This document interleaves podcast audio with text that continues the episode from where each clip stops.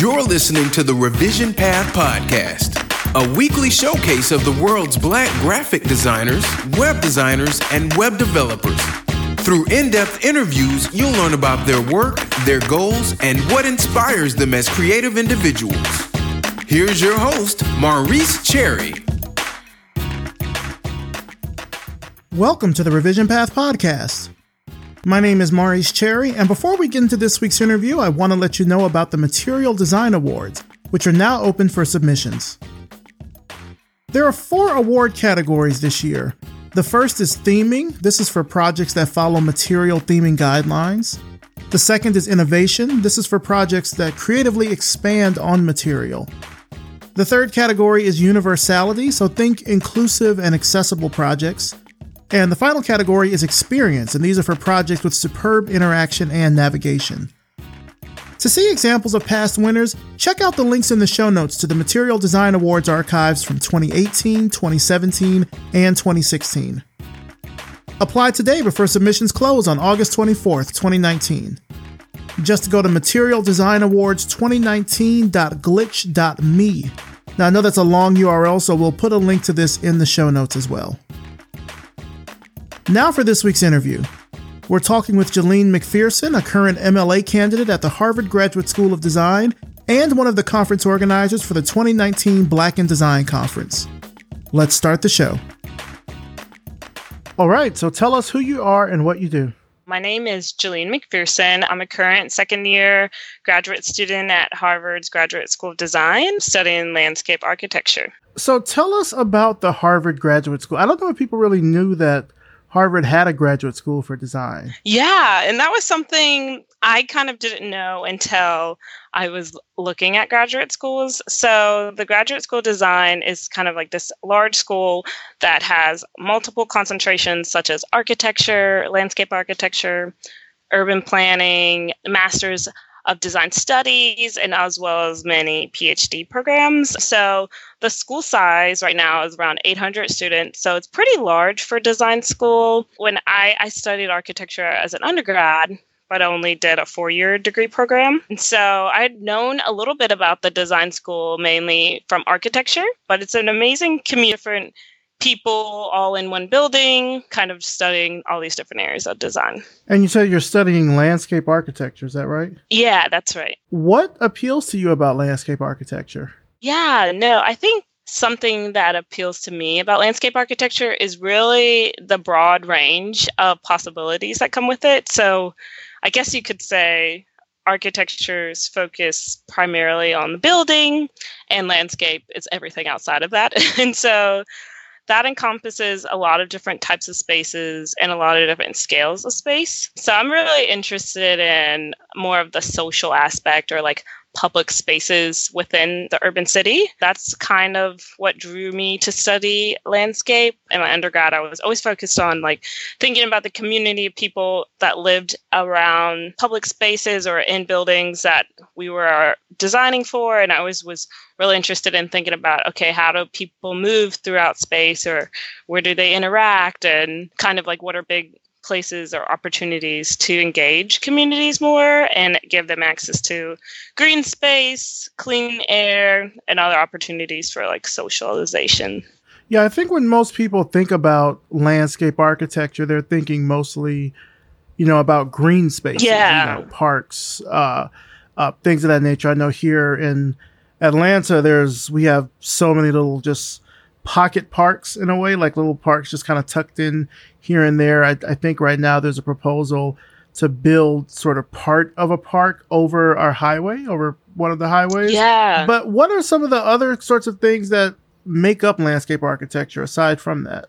Yeah, that's a good point. So I think it's easiest to describe people like, oh, you know, like park design, but there are actually a lot of different other types of public spaces. Um, plazas, one of the most famous places that a lot of people recognize is like the High Line. So also thinking about post industrial uses of spaces. There are also a lot of power and landscape where we can, we have a lot of control over sustainability so we can impact the environment in a positive way. There are a lot of initiatives happening right now in New York to kind of protect the city against sea level rise. So there are a lot of constructions happening along the coast, and we're seeing that development happen. So there's a wide scale to thinking about design, both on a regional scale, but also there's smaller like hardscape plans and thinking about outdoor malls or plazas and transportation kind of gets lo- looped into that as well. How does transportation get looped into that? Yeah, I guess that was a big statement. um, no, but I think now that people are kind of thinking about the future of like driverless cars, um, now we're thinking about how we can retake over the street for pedestrians or like maybe we won't need as many spaces for cars. So I think there's a lot of pedestrian centered ideas about reconfiguring street spaces or like okay what happens if we take away highways from you know communities? Can we transform those spaces into other types of recreational use or ecological use? So i think too bike paths are really big in thinking about circulation. So how do people move throughout spaces that can be both through cars um, through highways through airplanes but also at the ground level of like walking or biking throughout space? So those are factors I think that a lot of designers try to influence into their designs, but also could be it's like the High Line is a completely new way of like kind of moving throughout New York City. So really, you're you're kind of like you have the opportunity to design on a bunch of different types of scales. It sounds yeah. Like. You can do something really small like a plaza, or yeah. Oh, I'm saying a park, but even a park can range in size from really small to like Central Park or something like that.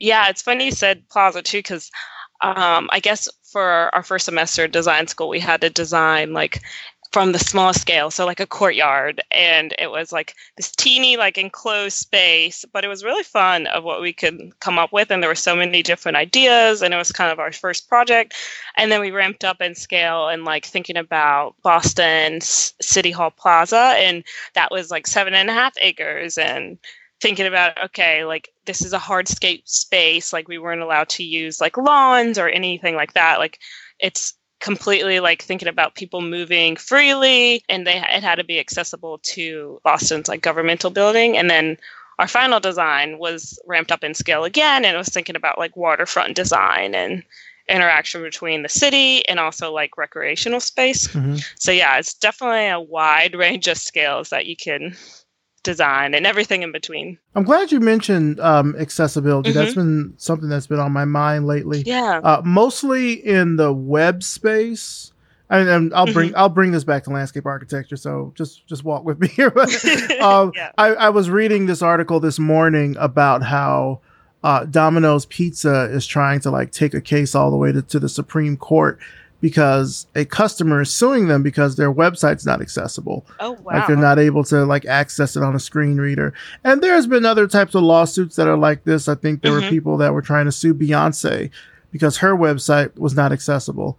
And granted, the web guidelines around accessibility normally tend to pertain to government sites in terms of enforceability. Mm-hmm. Beyonce site is not a government site, neither is Domino's Pizza. However, what I found just in the web industry is that accessibility is kind of a it's a slippery scale. Some people really adhere to it, others don't care about it at all. But when it comes to landscape architecture, accessibility is super important because all types of people have to move throughout spaces. Yeah. How do you design for physical accessibility?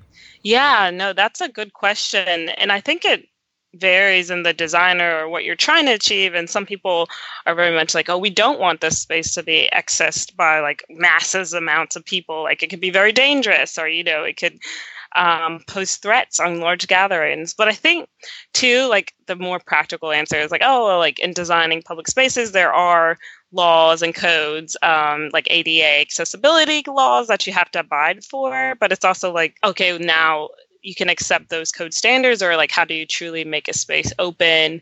And then it raises more questions about like who is allowed in what spaces and who isn't. So that got really interesting, and especially in terms of the plaza and how do you make a space feel comfortable for maybe a single person who's walking there or in their wheelchair, and then also can the space accommodate like large gatherings or protests, like does pu- the public have a right, you know, to gather and protest and speak in kind of connect in large groups. I don't know if that answers your question, but no, that, that's my question. It also made me think a little bit about sort of this concept that I've heard of with defensive design, where sometimes mm. certain public spaces, like you say, are designed to keep people out. Yeah. Like, for example, park benches that may have a middle railing so no one can lay across them, or um, mm-hmm. maybe low to the ground surfaces so yeah. nobody they'll put like little bumps or spikes on them so no one can sit comfortably on it yeah that sort of reminded me of that that definitely comes up a lot in design too and it's like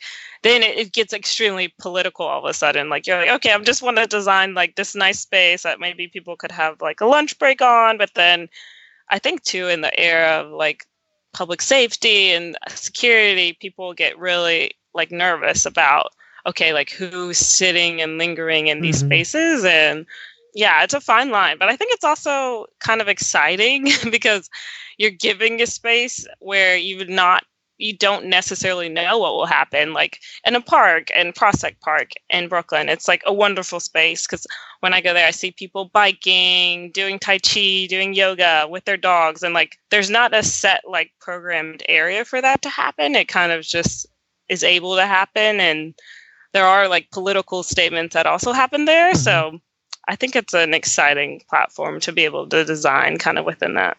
Yeah, one thing uh, when you when you sort of talk about spaces like this, I'm thinking of how a few years ago there were a lot of public protests in the streets where mm-hmm. people were blocking highways and and blocking major, you know, thoroughfares and things like that.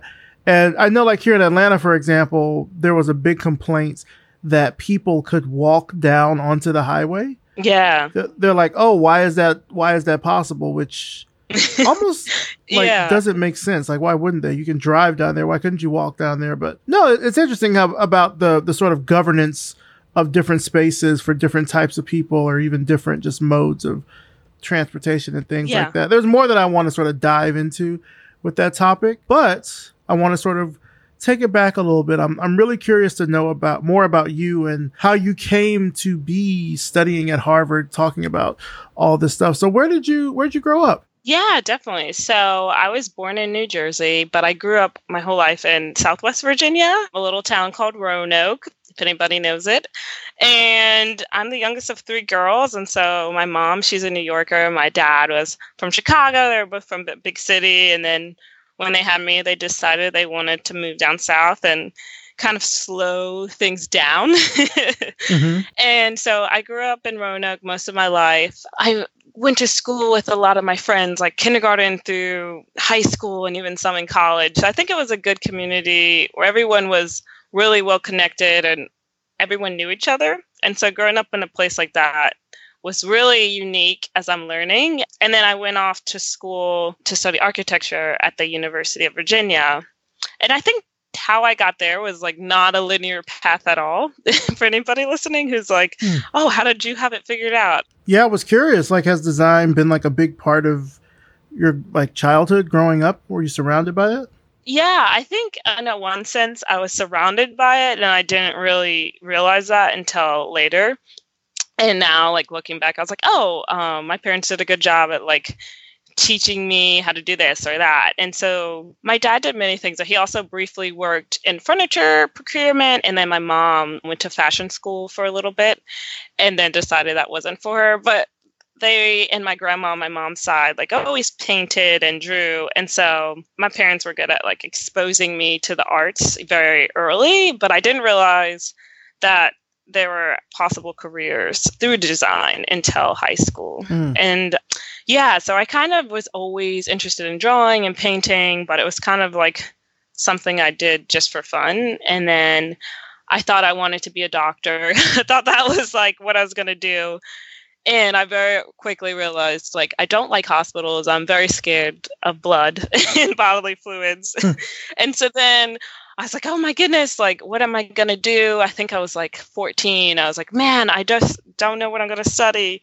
And then my dad actually said, What about architecture? And then at that time, I had no idea what that field was. And I was like, What is this? And um, in high school, I got to go to a couple design camps at um, Virginia Tech University, what was the other school? I went to another school, North Carolina State University, and they had like these summer design programs that my dad found. And he's like, oh, you should go. And then you can kind of test and see if you liked it. And so at first, it was just such a different way of thinking, and I was not really excited about it. um, but then I went on to study it in college, and it was very hard at first, as I'm sure a lot of people feel when they first study architecture. But um, no, it turned out to be really amazing. yeah, from people who we've had on the show, we've had a couple of, of architects on before, and they have always talked about, I mean, the difficulty of, I think, just, of course, learning about the subject matter, but also a lot of those spaces are not super diverse. Mm-hmm. And so if you're coming in there as quote unquote the other, yeah. then that sort of just adds an element to the difficulty of of studying and being in a space like that.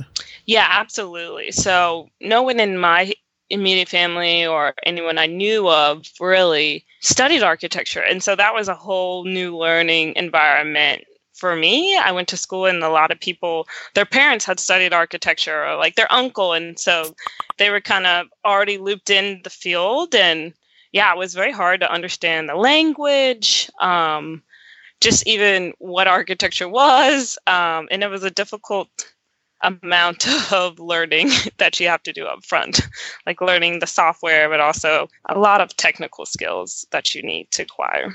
But overall, though, what was your time like at uh, University of Virginia? Yeah, I think overall it was really great because then my first year they kind of restarted. I think it's my first year, right before I got there, they restarted their NOMAS chapter. So NOMAS is a national organization for minority architecture students, and for me, I struggled at first to really find a community of people maybe that looked like me or had the same interests as me. But then I met some people through student group and they have national conferences that we got to attend to. And then seeing just like all these other students who were going through similar feelings of exclusion, maybe, or being like, I'm not sure how I fit into this larger field was really great. And then my last two years at UVA, ended up being the president of the NOMAS chapter. And then it was great to like connect to different professionals within the field. And I think they do a really great job at showcasing like how you actually get licensed. And like that was something I didn't even know. Like, okay, after school, you actually have to get licensed, and that's a whole process in itself. Um, so no, it was great. It was it was tough at first undergrad, but then I ended up really enjoying it. Nice. So I want to talk about, of course, uh, what you're doing right now at Harvard. Aside from education, you're one of the planners for the upcoming Black in Design Conference. Now, for those who are listening who might not be familiar with it, can you talk a little bit just about what the conference is? Sure, definitely. So, the Black in Design Conference was started in 2015 by the African American Student Union at Harvard. Um, and it was really, I guess, in response to a couple of different feelings that were going on in the school. And in one sense, it was to very much carve out this space where people could have discussions about different topics in design or like how diversity fits it within the design field. I think it was also a response to including and recognizing professionals of a unique and more black background. Like maybe they were recognized more like minority architects and also designers within the field. Harvard does a great job at putting together a public program every year and getting guest lectures but i think at the time the school was there was felt like a really big gap in how diverse those people were that were coming to harvard. And so I think it's a really great response and, and ended up being a really successful way to bring people together to hear these speakers, but also provide a space for collaboration both among students and professionals. So, yeah, this will be the third conference. The second conference took place in 2017, and it's gotten a wonderful response both from attendees or current students um, in the administration at the GSD have been really excited about the conference. I think in 2017 it sold out, and so that was incredible to sell out like 500 tickets, and everyone just gets really excited about it and talks about how there is this unique opportunity where the design school is filled to the brim of black and brown bodies and that's like a rare occasion especially within the design field and the fact that this conference is able to reach so many different types of people and kind of be an example of how communities can come together in their struggles, recognize different contributions to the field. And from what I hear, everyone has like such a positive experience. So yeah, that's I think that's the conference in a nutshell. yeah, for people that have been listening to this show mm-hmm. for any I won't say for any length of time, but certainly if you've been if people have been listening since 2015, I have talked at length about how wonderful this conference is. Mm-hmm. I mean, mm-hmm. aside from the the reasons that you just mentioned, it was also just very affirming. Yeah. So when I first heard, how did I, I'm trying to think, how did I first hear about the conference? I don't recall. I want to say maybe a past guest told me or something like that. So I went to the one in 2015 and 2017. But when I first heard about it, I remember telling like other black designers that I know, like, yeah, we should go to this like Black in Design conference at Harvard. And a lot of people at first glance sort of turn their nose up at it like like what it's at it's at harvard why like what is what is that about and so i'm mentioning the conference and everything and people are checking out the website and a lot of people initially did not want to go mm-hmm. because they were like well i don't know what it's going to be about and are they talking about photoshop or something like that you know like they're thinking it was more along the lines of sort of digital design. You know, they thought it would be something maybe comparable to like, I don't know, like an AIGA conference or mm-hmm. How Design Live or something like that. And I'm telling people, we need to go one because it's the first year that they're having this event and we need to support it. And two, how many black and design conferences have you been to in your career? Probably none. Like let's like let's go. The tickets I think back then were like 50 bucks or something. Like the tickets are cheap. Let's just go. Like, let's go and just check it out. And then if we go and we don't like it, then at least, you know, we are in Boston. We can do other stuff. But a lot of people I know at, at first really did not want to go to that first conference because they didn't know what it was going to be about. They'll say, oh, I'll go next year or something yeah. like that. Um, and so I went to the conference. Yeah, I went to the conference in 2015 and it was it was fantastic because not only about the things that were uh, discussed. I remember the theme in 2015 was about scale. Mm-hmm. It was mostly about like equitable spaces. And they went similar to what you're talking about with landscape architecture. They went in magnitude from smaller spaces to larger spaces. So they started with um, the building and then they went to the neighborhood, then the city, then the region. And so they had like p- different panels that would come on and talk about that. And then I think on the next day of the conference, they had a keynote uh, interview with Darhil Crooks, who at the time was the creative director at the Atlantic, and Phil yeah. Freelon, rest in peace, uh, who was one of the main architects for the National Museum of African American History and Culture. And I mean, it was just so affirming to be in a space where we're learning about this sort of stuff. I'm meeting other black designers. I mean, there was there was singing, there was yeah. like soul yoga, like there were so many different things. It just made you feel affirmed not just as a designer, but like also like as a black person. like I feel culturally affirmed because sometimes we can go to these design events and there's not a lot of us there.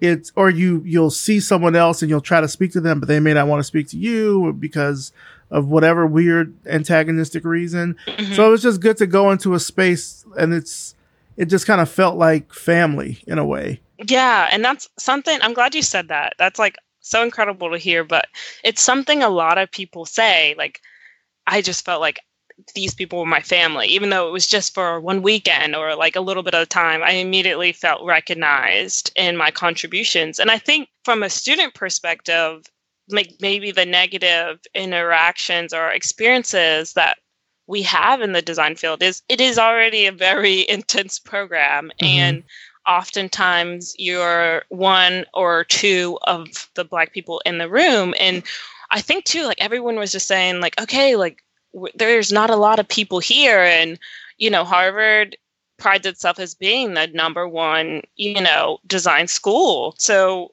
i think as a number one design school they should be progressive the forerunners and kind of celebrate diversity and have the black in design conference. It's unique to any other design schools. And I mean, I hopefully like I know a lot of students from other schools come and they're able to interact, but I don't know of any other school that's doing this. And so that was also too a big draw for me when I was looking at graduate programs. There's so many different ones. Like, how do you choose a good school for you or a place where you feel like, okay, maybe I could belong here? And when I was applying in 2017, the conference was happening and I wasn't able to go, but they uploaded a lot of the videos online and it was just so amazing mm-hmm. to see you could feel the energy like through i was on my computer like like staring into the screen and like oh my gosh like this is so amazing i want to go there and i knew it's just a conference but still like to be a part of a community where people want to celebrate and help support crazy ideas like, hey, let's have a conference called Black in Design and have the school support us and professionals support us and come together and make it happen on top of being a full time graduate student. I was like, these people are probably crazy, but I love it. Like, I want to be involved with that. and, uh, and it's always amazing to hear stories or just hear current professionals who are like, oh, yeah, we met in the 2015 conference and we kind of started our own program. And you make a whole new connection from those pieces. And I think that's really integral to having a professional degree program. It's yeah. not just about learning, like, okay, this is how you design, but I think we also we're feeling like okay, we feel isolated in this space, or maybe we don't feel like we're able to be that great. You know, we don't see that many examples of architects that look like us, but being in a room full to the brim of so many diverse people that are in the same boat or in different fields of design, I think is really, really energizing and what I'm looking forward to in October. So, yeah, it's very exciting to say the least. Mm-hmm. Yeah, I'm really looking forward to it. So yeah, the the conference takes place October when? Okay, so it's taking place October 4th through 6th, um, the first weekend in October. 4th through 6th. Yeah. Nice. And I know that the theme for this year is is a little different. 2015, I, I talked about the theme was about scale. Um, in 2017, the theme was about uh, designing resistance and building coalitions. Yes. What is what is this year's theme, and why did you all choose that? Yeah. So this year's theme was really in reference to the past two conferences. It's called Black Futurism, creating a more equitable future, and I think we really had this initial feeling of so the 2017 conference to uh, elaborate a little bit was in response to i think a lot of people felt defeated within like the current political tension at the time that still exists today and we mm-hmm. really wanted to unite as a community or showcase like social activism and how designers were being advocates for their own community. And so that was a great response. And two, this year's theme kind of fit in like other around other colloquiums or events that were taking place around Harvard. So there was a lot about social justice and designing as social justice. And so we were thinking, okay, what's next then? Like, we had a conference on these two amazing topics. Like, how do we build from that? And so Daisha and myself were the two kind of co chairs. We met and we were like, hey, what about Black futurism? Mean, we both had this idea and we were like, oh my gosh, I was thinking the same thing. But I think in lines with that, we were really thinking about, okay, how do we then, as a group of people, design our communities to be more equitable for the future? How do we sustain ourselves as a culture? And I think, too, it kind of references being a student, you often see like a lot of the struggle and strifes that go in within the Black community, or it feels you can feel very defeated at times. So we really wanted to uplift others and show that we're still here even through all the systems of oppression or you feel like a lot is rooting against you that even in those hard situations that we're still prevailing we're still creating beautiful things we're creating beautiful communities but also looking forward how do we envision those to take place I think also, of course, Black Panther was like a, such a huge movie, mm-hmm. and not just the graphics of it, but the emotional response that movie was able to contribute and reach a wide range of people, not just the Black community. And it kind of was the first example of how people were envisioning Africa, the continent, kind of separate from its colonial lens that it's often referenced to. And I think that liberation for us was something that allowed this new creative film to be created and people to totally stretch their imaginations. Hannah Beachler gave a lecture at the GSD last fall, and that was kind of received really well, of course, and it was super exciting.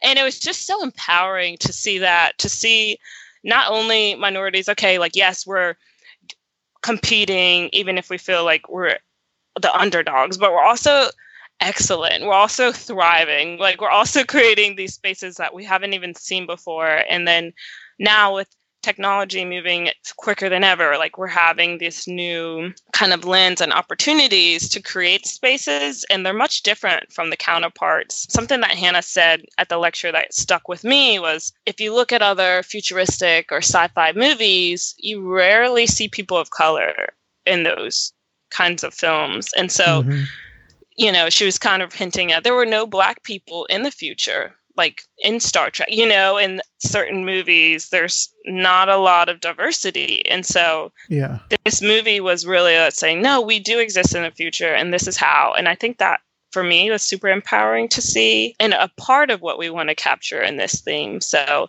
I think ideas of liberation away from systems of oppression and kind of moving from our past into the future are kind of things that we want to hint at, but also looking at technology and design. So we'll have a different couple of topics that we'll discuss within that larger umbrella of Black futurism. Yeah, I was gonna ask like, what can we expect from this year's event? But I know it's it's coming up soon. I don't know how much of it you can kind of like tease out to yeah, the audience definitely. or anything.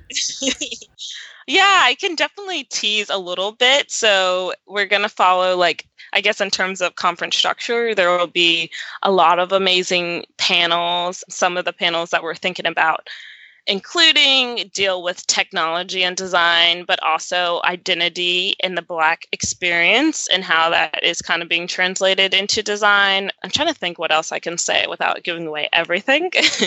also, I think a new initiative or kind of experience that we're really hoping to connect is to create more of a networking event within from students and professionals, but also another initiative that the GSD has put on is the African American Design Nexus.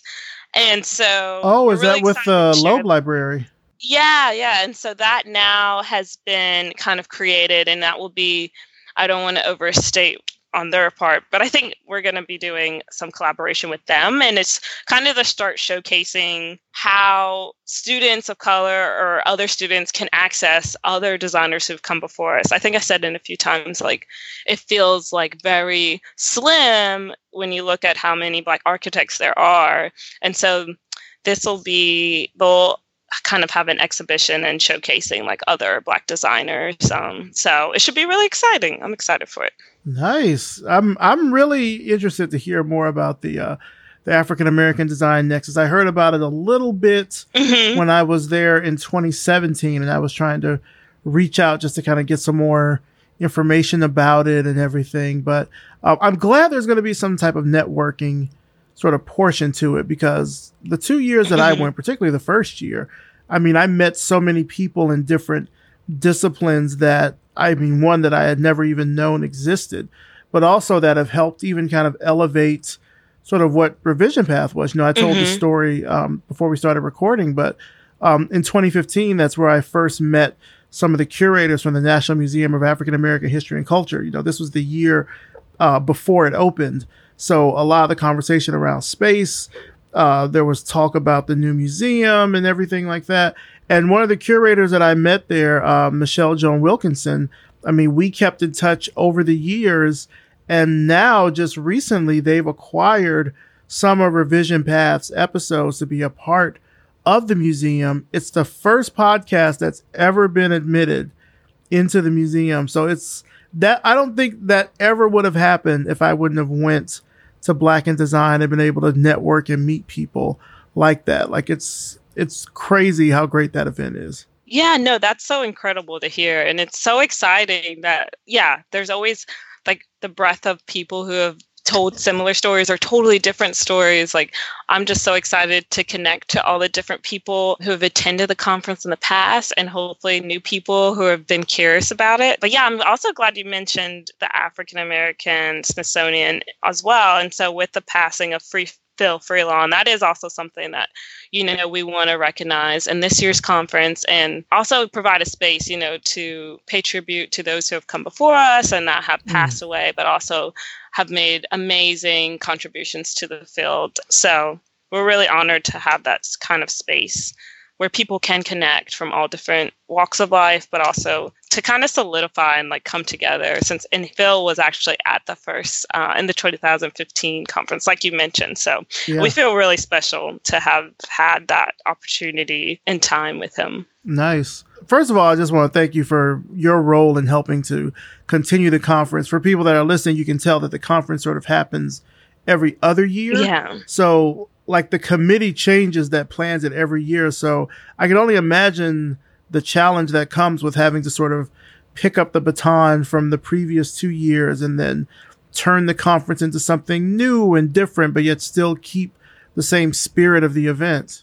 Yeah, no, that has definitely been a challenge, but I'm, we're also very lucky to be the third conference. There were a lot of trial and errors, and of what happened in 2015 and 2017, but also what has been so amazing is having the past conference leaders kind of recognize okay, a lot of people are at the GSD for just two years. So you're either like catching the conference in your first year or in your second year and then you kind of leave so natasha hicks and then i'm forgetting another name but they've kind of created this amazing toolkit that's okay how do you even put together a conference. And so they were able to like she was Natasha was still at school this past year and has graduated in May, but she was a great resource at like showcasing the overlap years of like, okay, this is how we ran a conference, this is how we broke it down, and creating so many useful documents. I think like the long term goal is once we kind of solidify that document, is to make it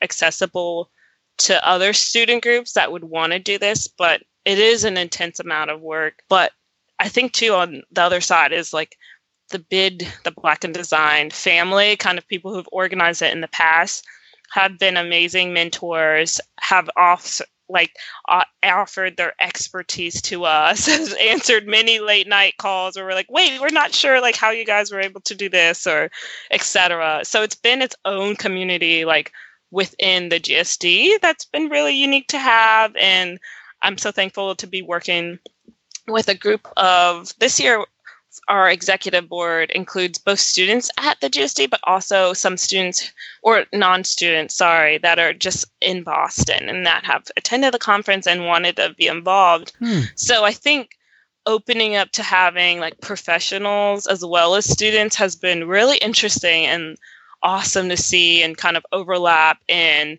you know we can share like our student perspective but also have some professional input into the conference as well. And it's been amazing. It's been a, a lot of work, but I've, I was also able to meet so many people within the GSD who work on planning and kind of like how do you run a conference and lots of phone calls with lots of different people.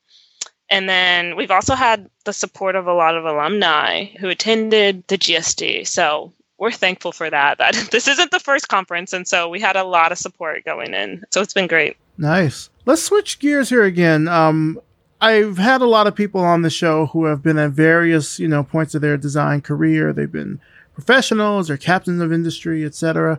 I'm really kind of interested to get more of the design student perspective because you're coming into, I think, you're coming into the design field at a time that is probably the best that it's going to get.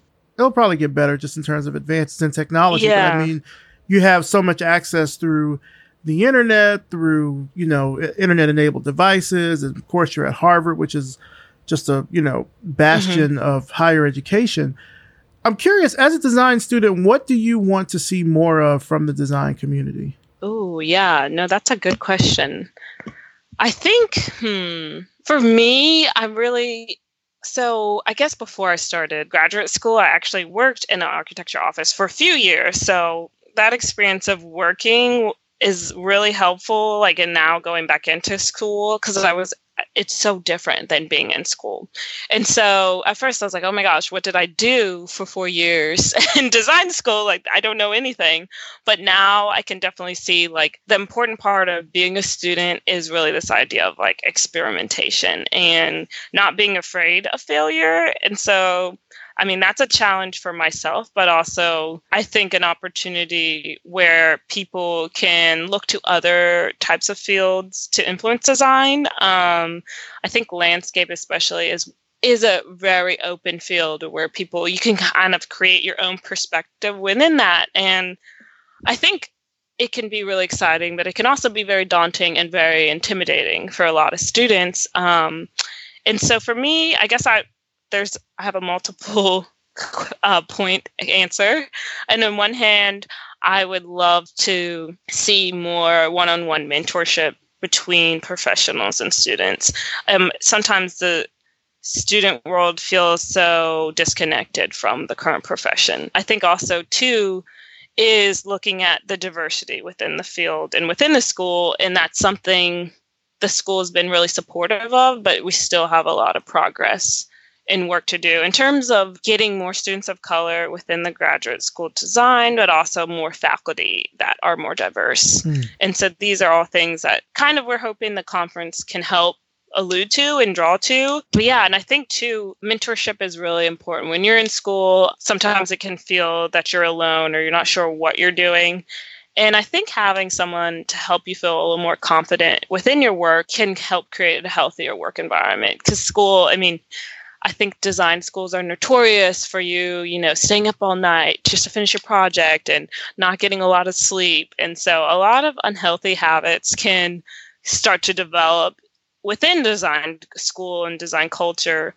But um, I think so having like positive role models and faculty that support healthier standard healthier lifestyles has been really rewarding but also i'd like to see more women of color within landscape and also within the field of architecture um, i think it's really beneficial to see someone that has has been through it and can offer their advice. But I also think, yeah, those were also why I wanted to be involved in Black in Design and kind of trying to fulfill those needs. So I'm curious about, uh, and this sort of falls into the realm of landscape architecture in a way.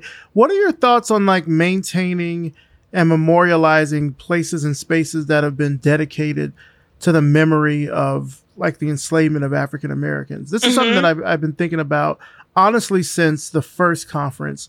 There was a talk by, oh, I'm going to butcher her name. Her name is Sarah starts with last name starts with a Z. Oh, Z. So, yeah, Sarah yeah. Um, and yeah. she was talking about this huge sort of like park revamp that she did yes. in Brazil, and a, and like how the the um, I, I'm trying to remember the whole thing, but like it, basically it was built on the docking place where the slave ships came in yeah. from Africa, and like she made sure that as she designed it that it sort of paid tribute mm-hmm. and paid homage to that. Uh, what what are your thoughts on like maintaining spaces?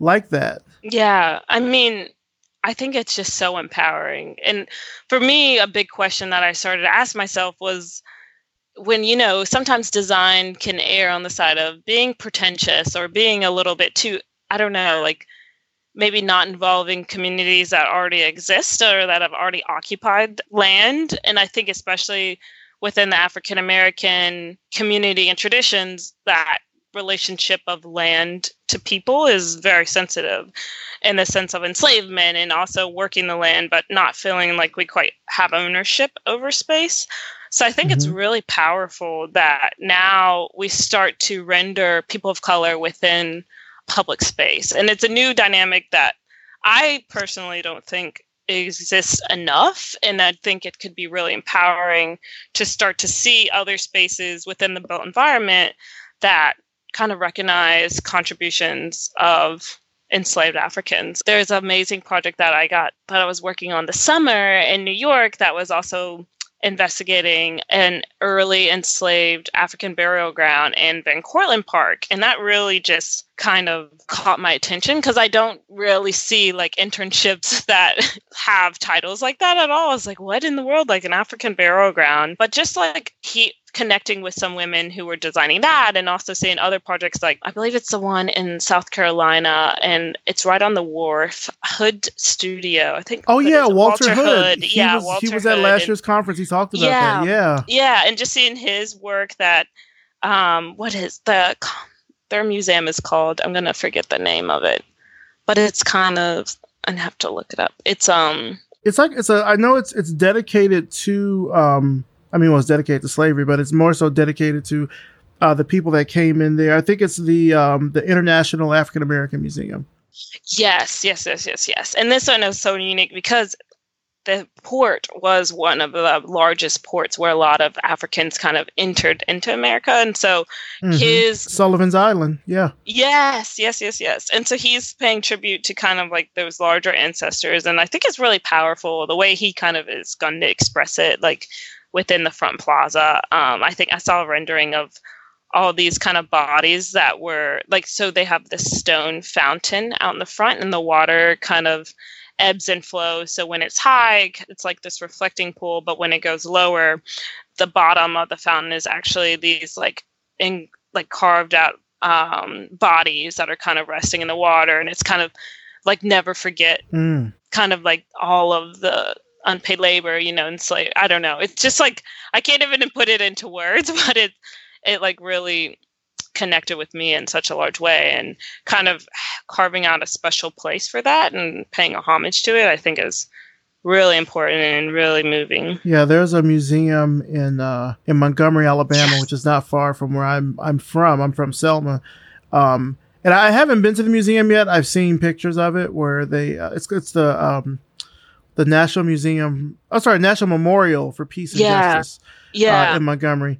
And I just from the, all the pictures I've seen, I know there's parts where they have all of these kind of like hanging columns. Mhm. Um, they're sort of like suspended from a ceiling, um, and it's down this really long corridor. And how each of the each of the columns represents like a body or something to that effect. I'm I'm probably getting it completely wrong, but I need to go. I need to go see it uh, just to yeah to take it in because again i'm from that area but I, i've always just been interested in how you memorialize space like that because those can be you know these are sites of, of trauma often and now you're trying to take that and turn it into something you know honorable and memorable Yeah, no, I've heard amazing things about the memorial as well. I haven't been yet either, but I think, yeah, you expressed it really beautifully. Like taking a place that was a very traumatic place or a very painful history and kind of saying we still have prevailed throughout this history and paying homage to that. I think it's very interesting in design and also looking at spaces and what spaces feel traumatic or like how can we create more inclusive histories that even though you know it's in the deep south where there is still a lot of hatred that exists and yet still carving out spaces that pay homage to it i think it's a big challenge but also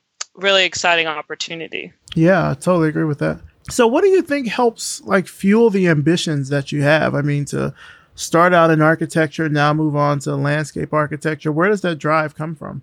Yeah, no, definitely. I think for me, I felt really connected to my family, and I've been really grateful to have like such a supportive family very early on. My dad exposed me to education, and I think for me, like at the end of the day, even if I'm having a bad day, like my parents are like my number one supporters. When I was 18, my dad actually passed away from cancer, and so that was a really big life changing moment. But for me, I always wanted to kind of make my family proud. Um, my mom is from a very poor neighborhood in the Bronx and kind of was able to get out of poverty. And my dad was born in Mississippi and raised on the west side of Chicago. And they both had very, very hard lives early on. But I think I'm still amazed at how much they were able to give me. And so I think for me, at the end of the day, just to pass on their legacy and to try and create more equitable spaces is kind of where my drive comes from and having so much love that I was nourished with from a very young age I realize now that's can be very rare especially within some communities of color. And so just being able to create spaces where others feel welcome I think is really unique and really kind of like a big gap within the design field where people could reach a lot of others and create a better tomorrow for no pun there for the conference but i think i think that's great do you have a dream project that you'd love to work on one day oh wow oh man a dream project i think for me so i touched on briefly i was doing started to do like this internship this summer and thinking about um, doing research for an, an African burial ground. And then I was talking to my mom about it. And she's like, You need to think bigger, like way bigger. Like, what could you design? And I'm like, What? like, okay. And so she helped me come up with this idea. Like, I would love to create, like, I know they have a lot of like freedom trails or like um, in Boston, they have like, oh, walk the path of the Revolutionary War. But I think it'd be really amazing to see like a path that was dedicated to African American history or like a trail where you could walk and I don't know, discover at the end of the day. Maybe they have different kind of like monuments of artwork or different artists. Um, I love art and a visual artist at the end of the day, but to kind of create a space where people don't necessarily have to pay to learn about their history or they don't have to go inside. I think that's maybe a possibility in landscape, but it'd be awesome to create some sort of network or trail and like a reconnection to the land um, for the Black community and for others to see and recognize like our contributions to this country. I don't know if that was a project description or a title, but it'd be nice to, I don't know, create some sort of like nature trail or like connection to our history that maybe it's called a legacy trail where people could walk and like learn about i don't know there's so many stories that i feel like i don't know about enslavement or where it happened and when it happened but also learn about different cultural contributions mm-hmm. of people of color to the built environment that'd be fun what does success look like for you have you thought about that Ooh, yeah. I mean, in terms of success from grad school or like long term success. I mean, any, yeah, either one. yeah. Um, I'm trying to think. Yeah, I don't know. I think I try to think about success in different ways. Obviously, financial stability is one of those measures of like maybe success, but I think too another way you could look at success is maybe just being able to reach X amount of people, or like, I would love to become one of the very few licensed African American architects. Um, they're still like what the number's still in the 400s, and so I think at the end of the day, that's like that would be a success to get my licensure as an architect, and also be able to mentor so many younger architects and kind of increase the field in that way. But um, yeah, I think to grad school success is just finishing grad school at this point. Mm-hmm. um, it can feel very like a big burden at points. I mean, Harvard is a very expensive graduate school. And so, yeah, I think just making it through those and kind of creating marks for me um, so graduation would be one mark measure of success. And I don't know, I'm really hoping the conference I'm able to connect with even more people that are interested in the design field or maybe skeptical, like you said, like unsure about what the conference will bring and hope to create and make others feel included where they feel excluded. Well, just to, you know, kind of wrap things up here, where can our audience find out more about you, about your work, about the conference? Where can they find all this online? Yeah, definitely. And so they can find more about this year's current conference at blackfuturism2019.xyz. Um, they can also follow us on Instagram and Twitter at GSD Black Futurism um, or GSD Bid Conference. We'll be posting a lot of our updates on the website through social media, and we'll be talking more about speakers and building up to the conference. Um, so, yeah. Nice. Sounds good. Well, Jaline McPherson, I want to thank you just so much for coming on the show. I mean, first, I mean, thank you for sharing your story and about how you, you know, got to Harvard and got into landscape architecture, but also really for helping to carry the torch and continue on the Black in Design Conference. I think a lot of what we discussed just around the the importance about the equity of spaces and things of that nature. I'm really interested to see how that plays out with the theme of the conference. Like as you said about um like no black people in the future, mm-hmm. it had me actually thinking about uh, the work of Alisha Wormsley. This uh, she's this artist from Pittsburgh that does these uh, billboard installations yeah. that says mm-hmm there are black people in the future, something like that. Um, I'm I'm just really really interested to see what's going to come out of this year's conference. I just want to thank you for coming on the show and talking about it. No, yeah, thank you, Maurice. I had an excellent time. I'm so thankful that you reach out to me and so humbled to be working on this project with my team. There's so many helping hands to make this year's conference possible. And so we're really excited to share more about the conference um, as we get closer to that October date. But thank you. This was amazing. Thoughts of love are in your mind. And that's it for this week. Big thanks to Jaline McPherson and thanks to you for listening. You can find out more about Jaline and her work through the links in the show notes at glitch.com forward slash revision path. Revision Path is a Glitch Media Network podcast and is produced by Maurice Cherry and edited by Brittany Brown. Our intro voiceover is by Music Man Dre, with intro and outro music by Yellow Speaker. We're also powered by Simplecast, the easiest way for podcasters to publish and distribute audio on the internet. Make sure you check the show notes for a link to sign up for a 14 day free trial. And if you like this episode, then let more people know about it by leaving us a rating and a review on Apple Podcasts. It only takes about a minute or so to do, but it really, really does help spread the word about Revision Path everywhere. You can also find us on Spotify, Google Podcasts, SoundCloud, or wherever you find your favorite shows. And make sure you're following us on Facebook, Instagram, and Twitter as well. Just search for Revision Path. Thanks so much for listening, and we'll see you next time.